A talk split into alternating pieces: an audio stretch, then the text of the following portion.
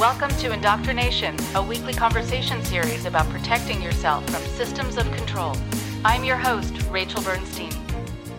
Before we start with part three of my three part conversation with Ellie, I want to just encourage all of you to go to patreon.com slash indoctrination. Patreon.com slash indoctrination to become a supporter of the show to help keep it on the air.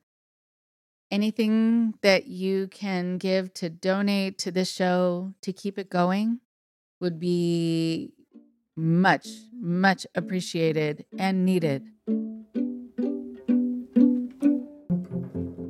And now for the grand finale of my conversation with Ellie. Ellie was raised a third generation Christian scientist in Southern California. She left the religion in her late teens and discovered it was a cult, as she says, in her mid 20s. Her journey of over 10 years has been undoing the restrictive thinking and false beliefs imprinted since birth and finding out who she is underneath all of it. What's really beautiful about what Ellie talks about today is that yes, it is about her experience. And yes, it is about her journey, but it is very relatable. Many people listening are going to find ways to tie in what she's saying to their own lives. There are so many lessons here and so much information that I think a lot of people will benefit from. And I hope that it helps you feel connected to each other and understood. Here's Ellie now.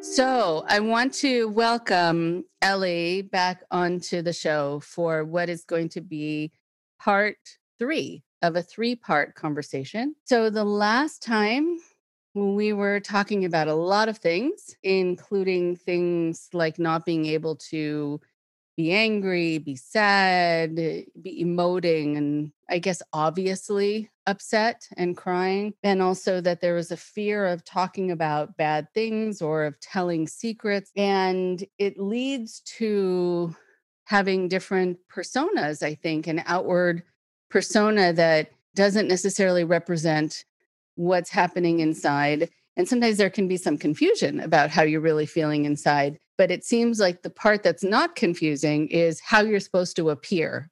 and that that seems to be pretty codified. But then how are you able to be authentic and, not be kind of feeling like you're keeping things from people. So, moving on, if you can just take a moment and introduce yourself to the people who haven't had a chance to hear you yet. And I hope whoever that is will go back to hear part one and part two, because there's a sequence to this. But uh, go ahead, Ellie, if you don't mind just quickly introducing yourself and then going to what you think would be best for us to cover today. Okay, great. Thank you, Rachel. I'm Ellie. I'm a third generation Christian scientist born and raised in a suburb near Los Angeles. And I left the cult as a teenager I started realizing that there were some discrepancies in the teachings and it really didn't work for me. And it's been a long journey of figuring out what reality is since then. And it's an ongoing process. I want to say I've made a lot of progress and there's still a ways to go. Mm. I think both things are true as you describe them with a lot of people who have been through something for most of their life up until this point or through the the years where they are developing because that does take some doing if there wasn't a way of being in the world beforehand that this is what you were trained to do from very early on. And so to shift away from that is sometimes a, a bigger job not impossible but just one that you need a little more you need to allot a little more time for. I love how you say trained rachel it's so true it's definitely training even as much as it's brainwashing, it's training, a training of a way to be in a world. Just like every parent trains their kid the way they want them to be, or accidentally trains them the way they don't want to be. or that kind of thing. It's very intentional on the point of the parents because they know that the outside world is different and they want the kid to be a good Christian scientist and behave a certain way that's acceptable for the church. And that goes right into what you were saying about expressing feelings and talking about things that are bad. And they're a little different. So I'm going to explain that. So the belief that everything is perfect and good, and that's how it should be, naturally comes to an issue when a person is experiencing something bad or having negative feelings. And I'm going to say negative, the ones that aren't positive in terms of sadness, anger, irritation. Don't even go into shame, guilt, depression. Oh my goodness. And I would say if you're feeling those feelings and no one has any idea, they can't get mad at you. But if it's visible in some way, yeah, they can be upset and punish you for it. If it's crying, if it's being angry, it has to all be invisible. So I would hide if I needed to cry so I wouldn't get punished. Try to be as quiet as possible. And if I was angry, that was a little harder to hide, honestly, at some times. But again, just always better to be invisibly angry or to be not there if you're angry. It's a little hypocritical because the parents got to be angry and sad for some reason since they were the enforcers of these rules. Not that they didn't try not to. I'm sure they felt guilty about it and beat themselves up for it. But again, there was no one enforcing it on them. Probably their parents did when they were kids, but at the moment it was all on us. And I'm going to add here that because Christian science is an organized religion and every family lives independently, every family's experience is individual to that family dynamic. So my experience will be different than another Christian science family but there will be a lot of parallels. Okay. I'm glad you said that though. That really does help clarify because sometimes people will listen in who have been involved in the same group and will say that wasn't my experience, although it was. there is exactly what you're saying that there is most definitely overlap if there are some basic tenets and uh, kind of this way of being trained as we're saying to be that that might be fairly uniform fairly with other things being slightly different based on, I guess, the personality of the family or the personality of the parents. Exactly, exactly.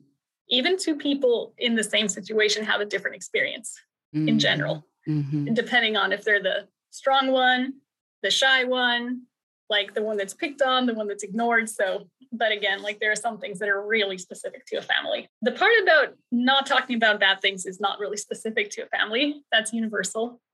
Christian scientists believe that giving attention to something, talking about it gives it power. And that's a little bit like the idea of the secret or those other like positive psychology manifesting things in a sense of if you only focus on positives, only good things will happen to you. There is some truth that focusing your attention on positives or not dwelling on negatives is helpful for mental health and for just like going forward, but denying and ignoring bad things is not helpful either. It's not. It's to the point of it's a fear. It's not just like I choose not to focus on these things. It's like, oh my God, if I think about that thing, it'll become real. If I think about that cut on my leg, it'll be more real. It'll actually hurt. It could be something bad. If I look at this advertisement for medications on the TV, I might believe it's real and I might believe I need medication and I might stop believing Christian science, like to an extreme, right?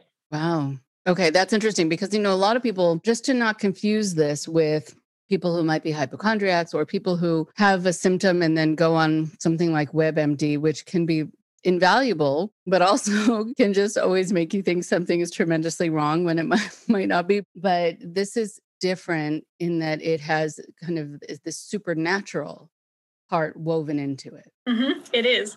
And it's definitely not that the person wants to find out what's wrong. They're not Googling to find out the name or any of the symptoms they're trying to de- deny any symptoms exist. And they're uh, not everyone, but a lot of people somewhere in there are anxious or worried or terrified that something is really wrong and they won't get better on some level, especially if it's been a while and things aren't getting better or if it's really bad. And they're trying to fight that, push it away, and also be like, everything's perfect. There's nothing wrong with me. And then probably feeling a little guilt and shame about struggling with both of that. It's a weird head trip. Wow. Okay. Okay. So then to keep with that, then having this outward persona, I have a quick question about that. Were there times that you were mm, having your very trained and refined way of being on the surface and inside wishing that people would notice that something was really wrong or having that conversation in your head where you were saying, I really wish I could say here that I'm feeling sad? Or were you even worried about having those thoughts? That's a good question. Let's see. I was afraid of being noticed that I was having negative feelings because I would be punished. Definitely wished I could express them without being punished. So that would come out more in art, poetry, whatever creative venture I had, or maybe a little bit to friends at some point. I don't know if I wanted anyone to notice. It wasn't a good idea to be noticed. It wouldn't be a good idea if school or anyone else got involved or came to the family. And at that time in society, it's like what? I don't know, 30, 40 years ago, the kid was the problem. There wasn't any, oh, there's dysfunction at home. Oh, there's bullying. It was like this kid is acting out. The parents are right. So the parents were always right.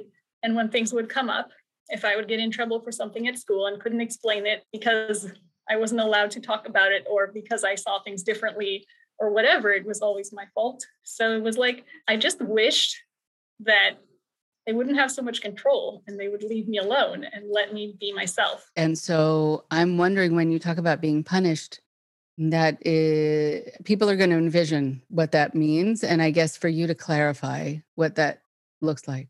Of course. It wasn't abuse, it wasn't physical. It was just, I don't even know. It was like typical parent things, but like a lot. Like you can't see your friends, we're taking away your toys, we're taking your money, a lot of long conversations or arguments, just that kind of thing. But it's not pleasant, not nice. And no, at some point you do anything possible to avoid it. Interesting. Okay. Because I'm thinking usually when kids are punished, and I say usually, again, going back to this idea that each family kind of has its own culture and value system and parenting style, but that typically would be for acting out and not listening to the parent or being dishonest, something that is behavioral, but not necessarily for being something, not for being sad. You know, I hear in some families with kids who get punished for being gay, for being trans, for being something. And, you know, that's when they have a sense that there's something so unfair about being punished for how they were created, usually by that family, and just for being without having done anything, quote unquote, wrong. So, was it that you were getting punished just for being, for being angry or being sad or for crying? That is amazing. I never looked at it that way. But yes, we weren't allowed to be as we were. We had to be the way we were supposed to be, which is why the outside acting that conflicted with the inside feelings or beliefs. So if we were the way we were supposed to be, we were good and perfect and treated pretty well. And if we weren't, then it was, well, we need to fix this kid. They conflated behavior with existence, having your own personality or a different way of doing things. It wasn't acceptable. It had to be a certain way. So go ahead. So go ahead talk talk more about this outward versus inward persona. Let's see. There's a big focus on the positive and avoiding anything uncomfortable, negative. Oh, just, you know, don't mention it, keep it light, and don't tell XYZ about this because that person will get upset because it wasn't supposed to happen. And there's a lot of secrets, a lot of like one family member knows something, but you can't tell the others because the third one will get mad at the first, or this person doesn't believe in that thing. So don't tell them that I do this thing. It could be something very trivial, or it could be something that's bigger and has to do more with their core beliefs and morals. So that gets tiring as an adult. It still goes on. As a kid, I would say it was more extreme. It became everything that I did that wasn't acceptable had to be a secret.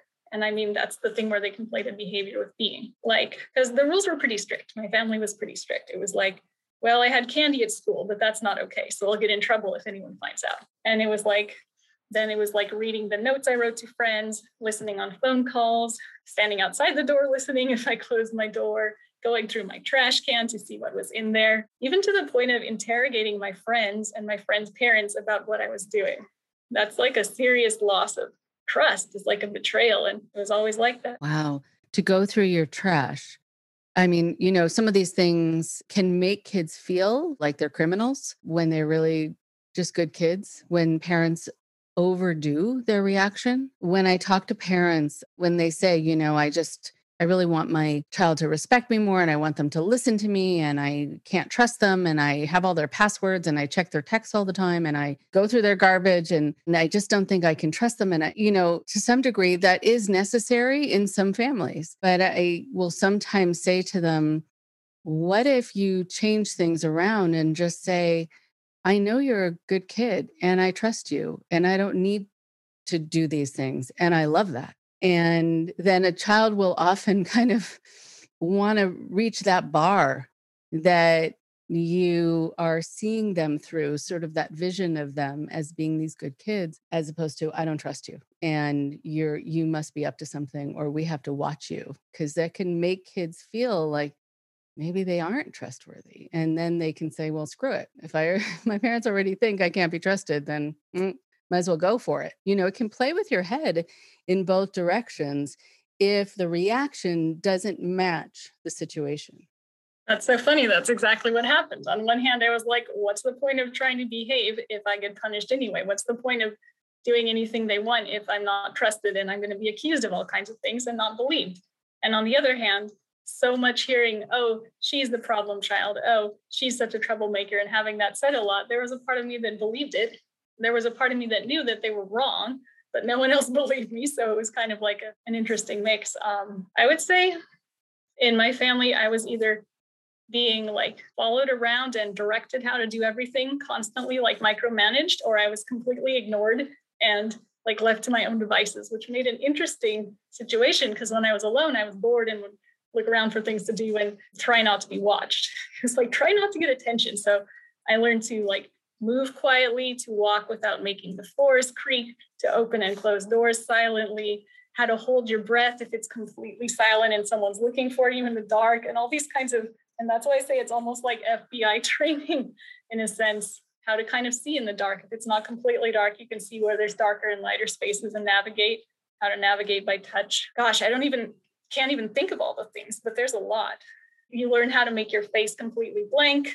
You learn how to fake an emotion so that the other person doesn't know that you're holding something in. It was a lot. I feel like that would just be its own distraction.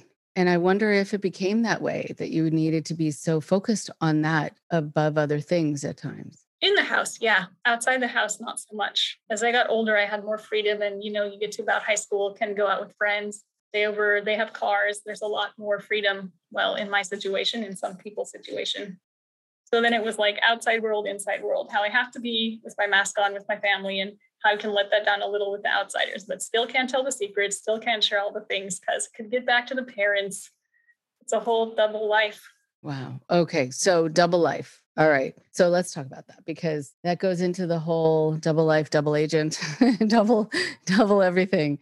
And so I think that that does affect pe- how people interact, but it can also make you very skilled at hiding things and potentially also make you, I think, worried about lowering that.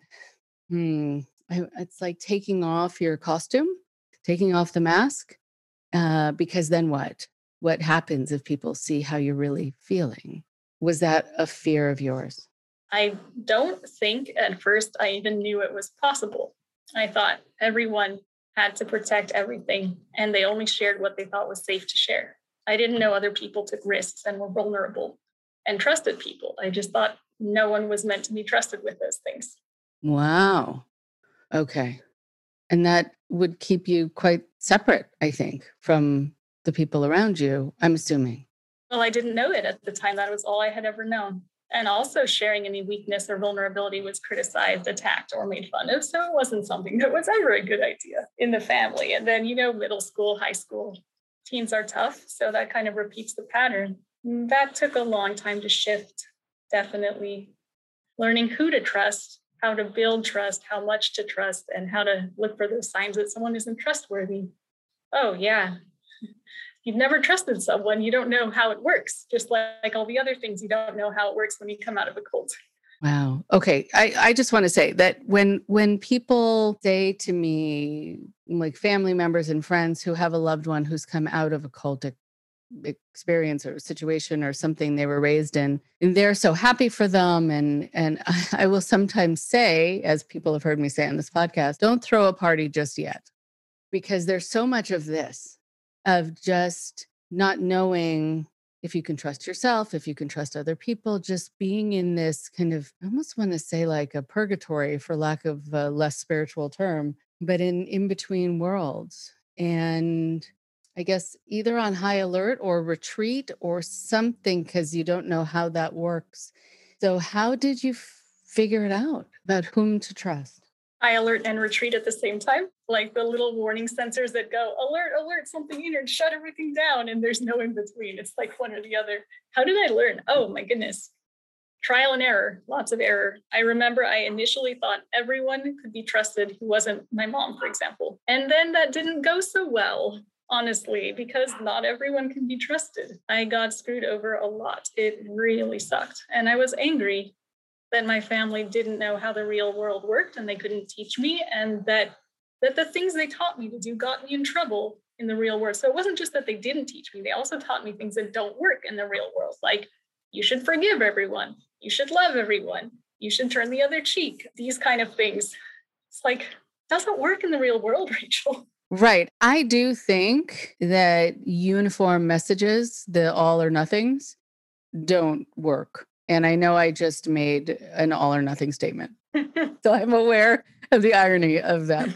but because there's so many permutations and so many personalities and situations, that, you know, you can't apply the same thing to everyone, I think, without being hurt. If it matters to you, like if if you want to connect with people, if you want to be able to be in the world, I guess that's when you notice what works and what doesn't if you're moving away from that world into the world outside. And so when you, right, so you say you got hurt a lot. And so, you know, if you don't mind sharing, what did that do to you for a while? Gosh, and there's something else you said in there that's so powerful and makes me realize why a lot of people have a fear of leaving the cult. Number one, if they're raised in it, they know they don't know, and they've been told there are risks, and they've maybe have even experienced risks of making friends with outsiders and having some kind of clash of values or something bad happen that I guess I really wanted it.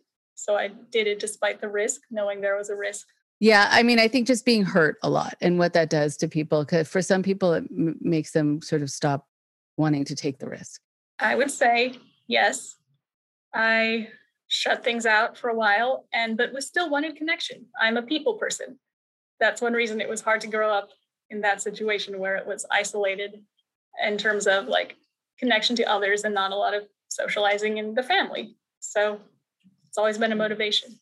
It was really hard.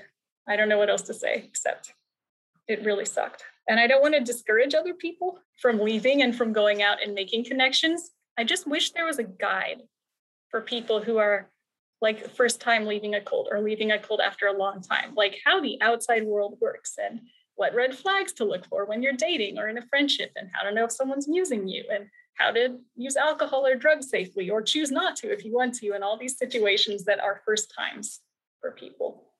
Because i feel like most other people at least saw them on tv or were exposed to their family or other situations and they have some some frame of reference and coming out with no frame of reference someone could tell you oh this is how it works and it totally is untrue but you believe it. Or you could just go in there and go for it and try it out and just totally screw it up and go oh gosh. And then i would try again and again and again until i at least figured it out and got it right or good enough. And like okay i got that part down. Now what's next? Until i know enough and i'm able to live life in the way i want to for the most part you know, uh, it's so interesting about uh, needing a guide. I mean, I think that the best people to write that guide, and uh, it's so interesting. It's making me think it's something I want to put together. But I just do think the best people to add information to it, and maybe I would just synthesize it, but are the people who've gone through it, you know, the people who understand that kind of very nuanced information. And even about asking questions and is it is it okay to disagree and just all of that. Do i have to ask permission before i do anything? Do i have to ask permission before i ask a question? Yes. And that's true because like christian science what they need to know and don't know would be very different from scientologists or very different from jehovah's witnesses or throw out any name of a cult. There are just there are certain things that just are taboo or not talked about or just really different. So it's all kind of specific be cool, like a whole series of a guide to life for people who never learned because they were in this cult.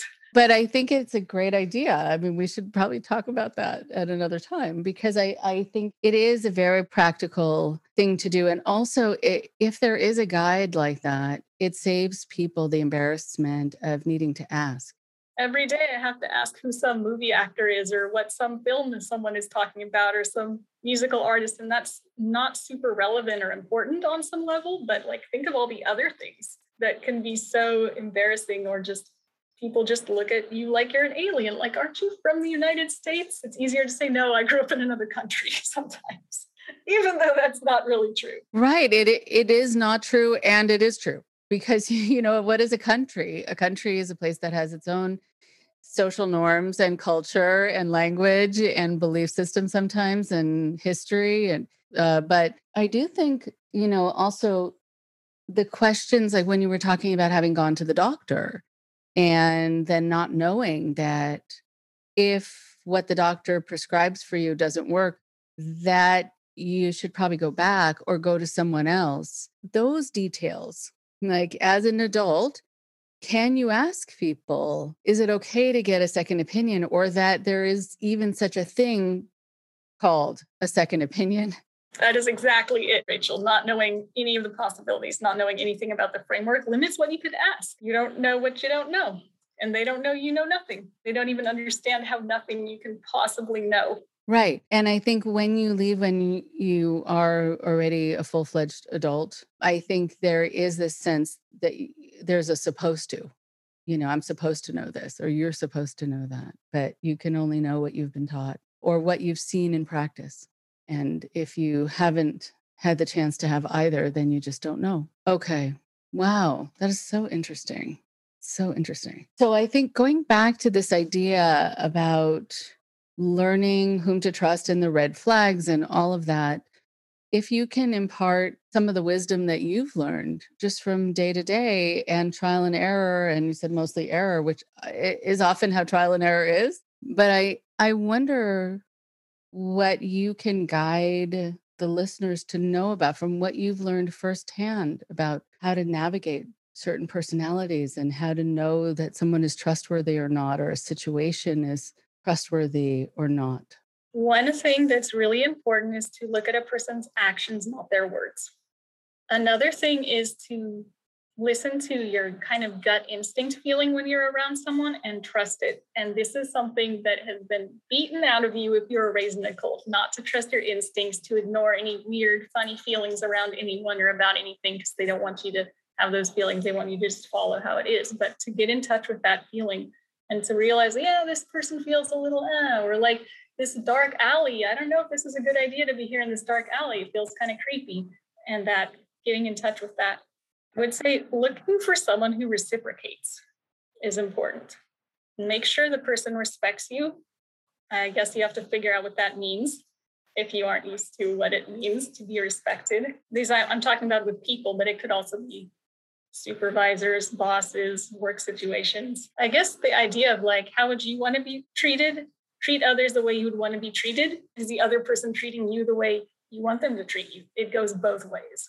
Some people come out and they're so excited and like very used to being trusting and free with everyone and just very loving and give people money and let them come to their house and all those things and get completely taken advantage of by people who come from another world where oh yeah we're going to take advantage of that sucker like look at this person who's just giving freely or not even realizing how much it costs to that person so that realization is important you know and by the way these are applicable to everyone And whether you've been involved in a cult or restrictive environment or not, I think these are really good guidelines just in terms of your own safety.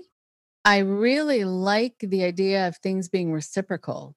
When people hear that, you know, their role is to give and to do and to do for, which sometimes also happens more for people born female than male, that they forget at times to notice if they're getting back what they're giving or even close to it.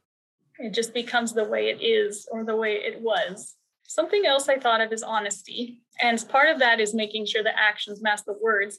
But the other part of it is like you know, someone thinks someone's cheating, they read the cell phone, there's a text message. It's like, don't deny it. Keep track of all those moments and see if it's a pattern. See if you can talk to the person about it. Don't make justifications.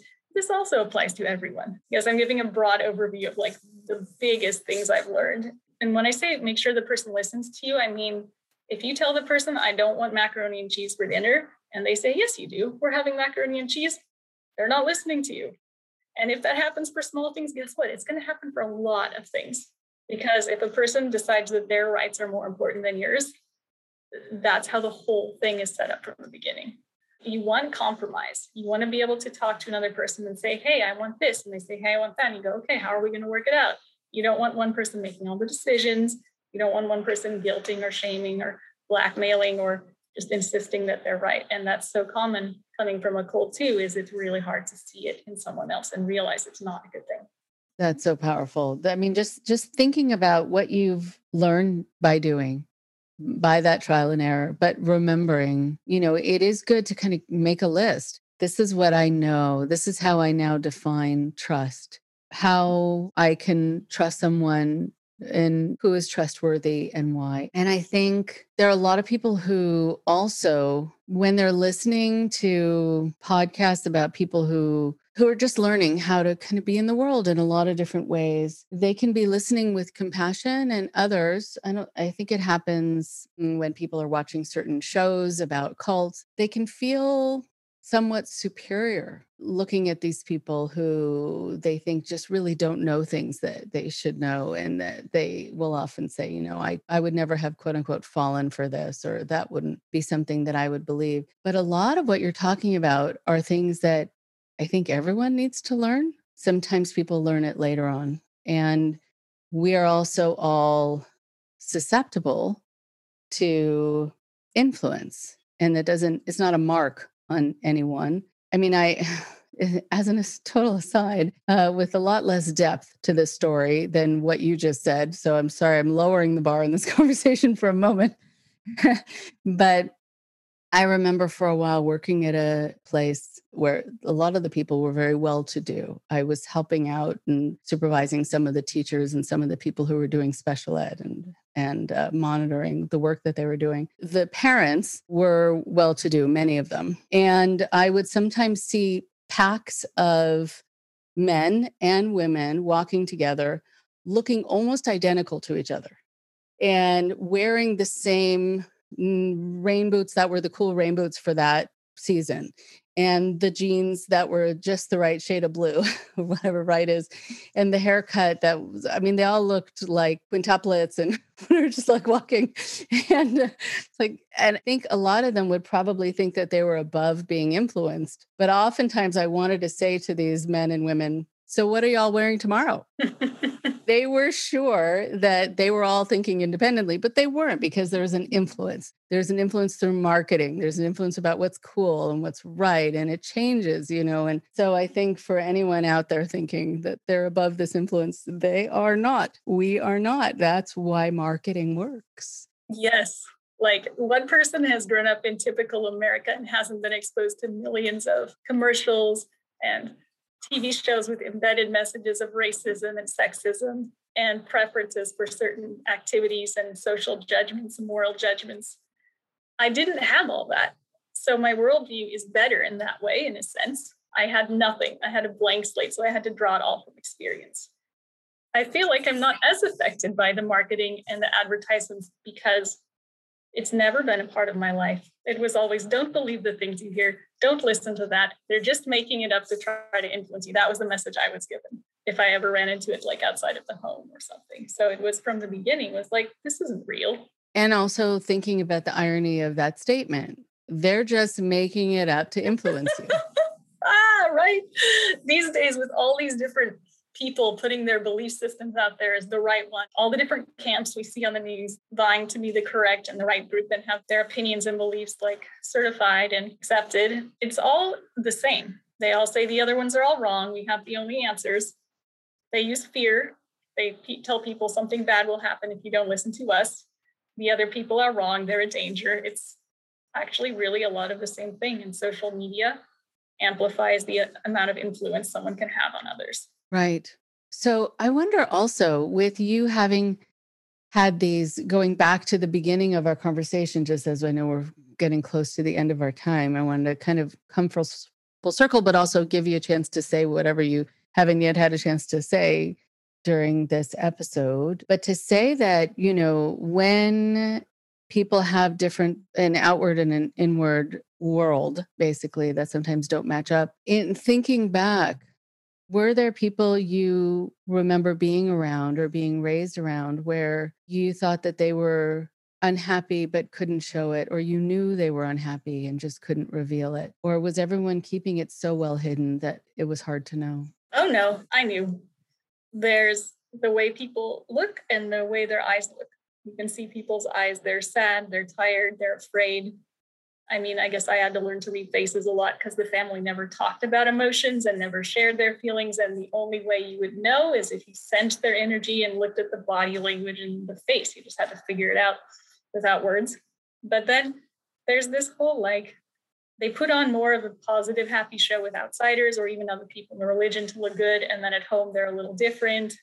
There's like, you know, oh, things are wonderful, but I'm going to complain for 20 minutes about this other thing. And then make up a reason why God says that's okay and then come back to I'm so happy again. It's not genuine. I always say if you go into a church or any kind of religious place and people are too happy, that's not a good thing. Right. I mean, I think also going back to general society, I mean, we have the expression here where people say they're fine. How you doing? Oh, I'm fine. Or I'm good. And someone who can read, just as you're saying, someone who can read faces or a really good friend would say, No, you're not. I could totally tell. And that's the required answer for a Christian scientist. Your I'm fine is the required answer, no matter what. If a person falls and breaks their leg, I bet you anything, if someone says, how are you doing? They'll say, Oh, I'm fine. I'm fine. I just broke my leg, but I'm fine. I've said things like that in my life, not about the broken leg, but things that are similar enough. Like what sort of things? Oh, gosh. I don't know. Let's say, like, I passed out after something, like some sports exercise. Oh, are you okay? Oh, I'm fine. I'm fine. Just don't tell anyone. Go away. Leave me alone. Wow. You know, the clean slate. So, just to talk about that for a moment, because now, I mean, people are lucky enough to be living in a time in certain parts of the world in certain neighborhoods and certain family units where it is okay to be you just separate from fitting into a particular mold that not everyone needs to have the same look or the same belief and they can be out there. And sometimes there are certain people you come across where they are really just very much themselves. You've never met anyone else like them and i and i find that more now than than before with people also identifying in ways that are along a spectrum where it isn't just this sort of singular or black and white kind of one side of the spectrum versus the other side totally the other pendulum swing to the other side but all of the permutations in the middle. And I don't know if that has freed you at all to feel like, as you are this clean slate and you develop, that there isn't necessarily a right way or a wrong way, but there's the Ellie way. And it, do you feel a little free or are you worried about doing it the quote unquote wrong way because of your early teachings? Gosh, after all this time, I would say I spent a long time exploring all the possibilities in terms of meeting different people, hanging out with different groups, living in different areas because um, I wanted to know what the options were. And I found some things I liked in each area and pulled it in and found things I didn't like and let it go in that sense as, as part of becoming me. However, there's always a fear in the back of my mind that I would get in trouble for something about being myself. So I'm a little cautious I wait to be myself until I feel like the other person or whatever the situation is is safe to do that. And so I am holding myself back in a lot of places for safety. And it sucks. But again, it's survival. Survival is the first. That's what we learn. Like even one of my friends pointed out when I go to a new place, like I can immediately imitate people's behaviors. Like I'm ready to fit in and just not be noticed and not stand out, not on purpose it's an interesting skill. I don't know if it's a skill. It is a skill, actually. But just like with anything, if it's not used all the time and you find out in what context it works for you and in what context it's actually not necessary and what works against you because then you don't actually get to have people truly meet you. Right. More and more, I'm finding that like my first instinct is usually based on how I was raised. And then I don't always, I wouldn't choose that. Like I might choose to be myself, but my first instinct is to be careful. So I have to look at it and say, okay, is this what I really want to do? Do I want to choose a different way to be, or am I going to go to my default? Interesting. So it's a conversation you have with yourself in a lot of environments, I guess, when especially newer environments. Yeah, all the time, actually. It's tiring. It's like always having to be aware of what I'm doing, what I'm doing. Right. So I'm hoping over time, because of early conditioning and training, there will also be your own conditioning and training based on real life experiences where you accumulate that information and then don't need to go through all of the inner reflection and worry in that moment, but that there potentially have been enough times where you can say to yourself, I was actually worried, but I didn't need to be. That is a big piece of it. It works really well. I would say the downside is if you go and have contact back with other cult members, if it's family or friends or something, the mentality, it just like pulls you right back to it. Like I've made progress and then I have to be back in touch with them or something. And then it's like, oh, we have to go back to all those default modes. It's always there. It's like always at the bottom of everything waiting. But it's different because I used to be always like, this is what I want to do, but I have to stop myself. This is what I feel, but I have to shut it down. So it's the other way around. It's like I have better chances and more opportunities to be myself rather than always having to shut everything down. So it's a much better situation. I'm so glad to hear that. And so I want to thank you for uh, I sort of taking on the hard task, I think, of talking about these things, but also needing to narrow it down because it's you know decades of experiences but also in a continual sense because there is still the growth and the change and the insight and the triumphs and the trials and all of it that's all happening in real time as we're talking.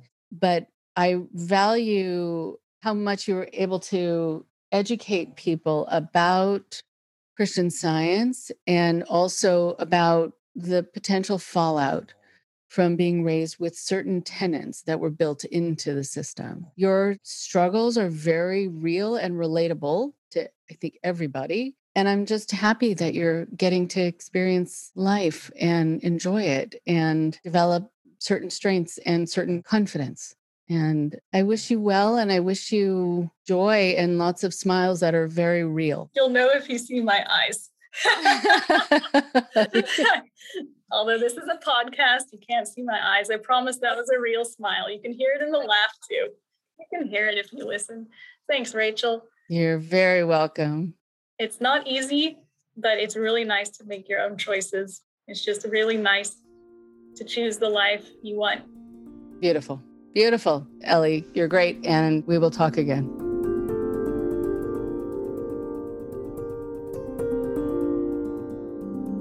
One more thing before you go. Thank you so much to Ellie for continuing the conversation with us.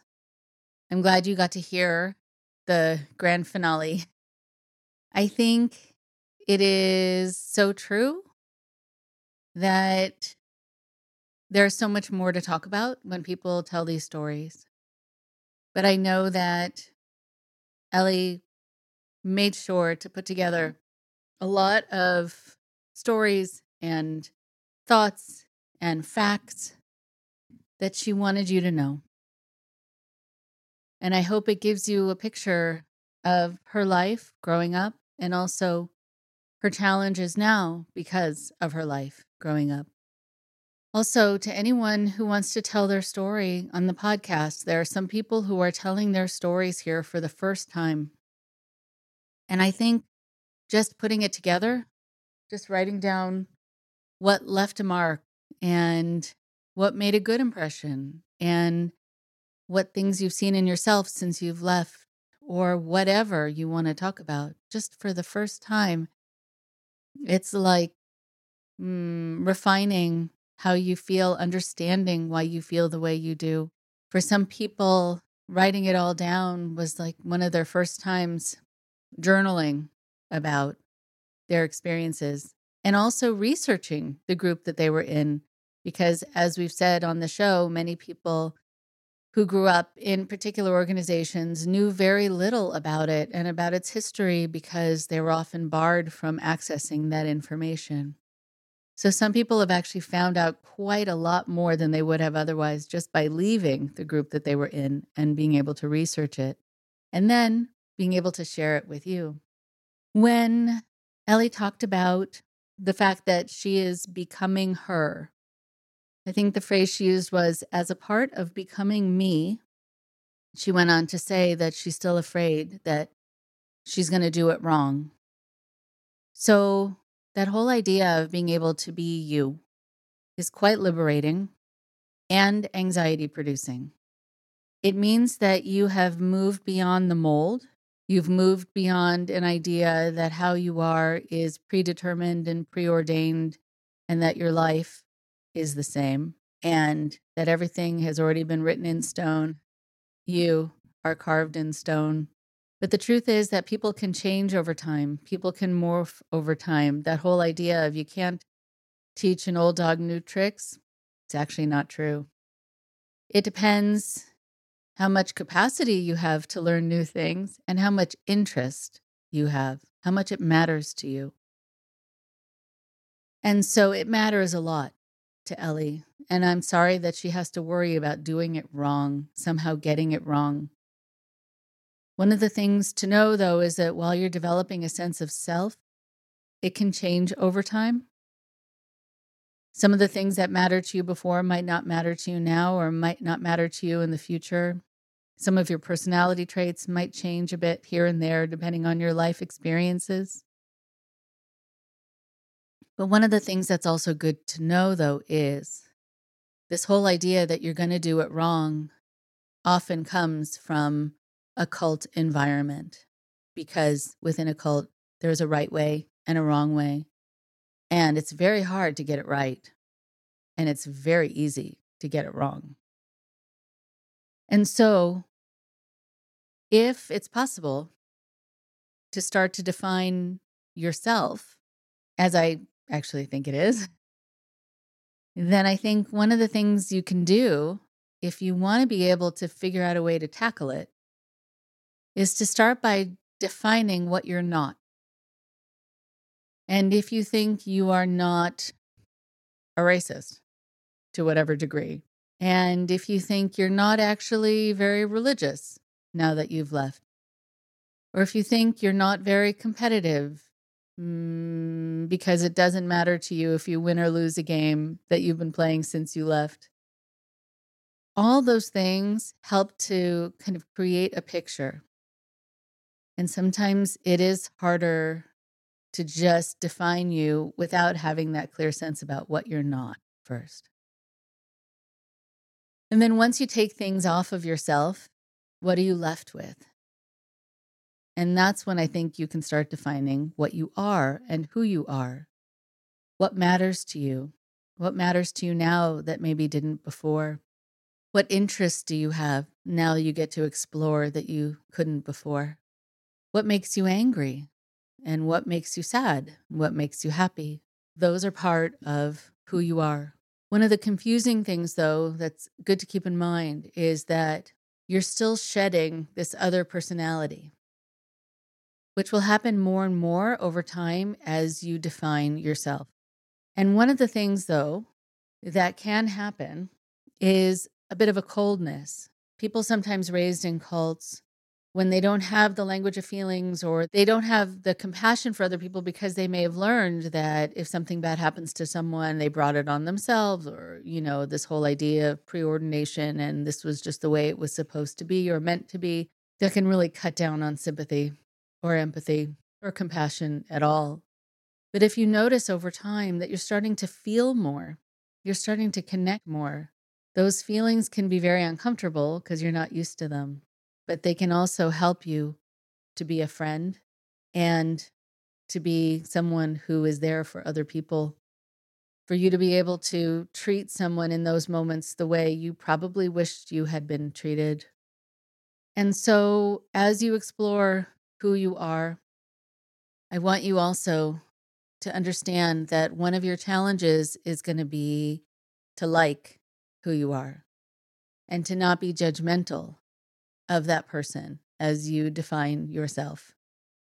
How you are is fine. But if there are things that you want to change, if there are things you want to improve, if there are ways that you are that you're not happy with, then that's something you can work on. It's never too late. So I welcome you to go on that journey of self discovery. And please do it without being a judge or jury to yourself and get a sense of who you are. And the reason it matters is that if you have a sense of who you are, it's much harder to be controlled. It's much harder to be taken advantage of. If you think that you're a good person, let's say, and then potentially you deserve to be treated well, as anyone really does, but especially if you feel like you're nice, then you might not tolerate being mistreated. If you're still going by the old definition of yourself as being hmm, a bad person or being a sinner, someone who needs to be kept in line. So, the more you have a sense of who you are, the more you're going to be able to talk to people about what you deserve and what's right for you and stand up for yourself and have clarity. And I think it'll feel good. And it's also okay to change your mind. Again, it doesn't have to be set in stone. And so don't feel limited by your self definition. And don't feel also that you have to do it all on your own.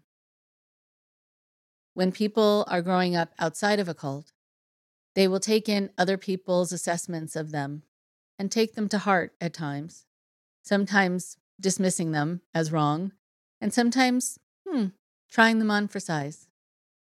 And so you can ask people whose opinion you value and respect how they see you and see if you can take that on. Doesn't mean they are absolutely right especially if they're in a position of authority. Don't assume they're absolutely right about you. But again, reach out, get people's insights, see how people take you, and incorporate that into your vision. Have it be fluid and enjoy the journey. Talk to you next week. Thank you very much for listening. Please support Indoctrination on Patreon at patreon.com slash indoctrination. Be sure to give us a follow on our social media. Find us on Facebook and Instagram using at Indoctrination Podcast. And for Twitter, find us at at underscore indoctrination. We love hearing from you too. So send us an email at indoctrinationshow at gmail.com. And for more updates on the show, visit our website at www podpage.com forward slash indoctrination.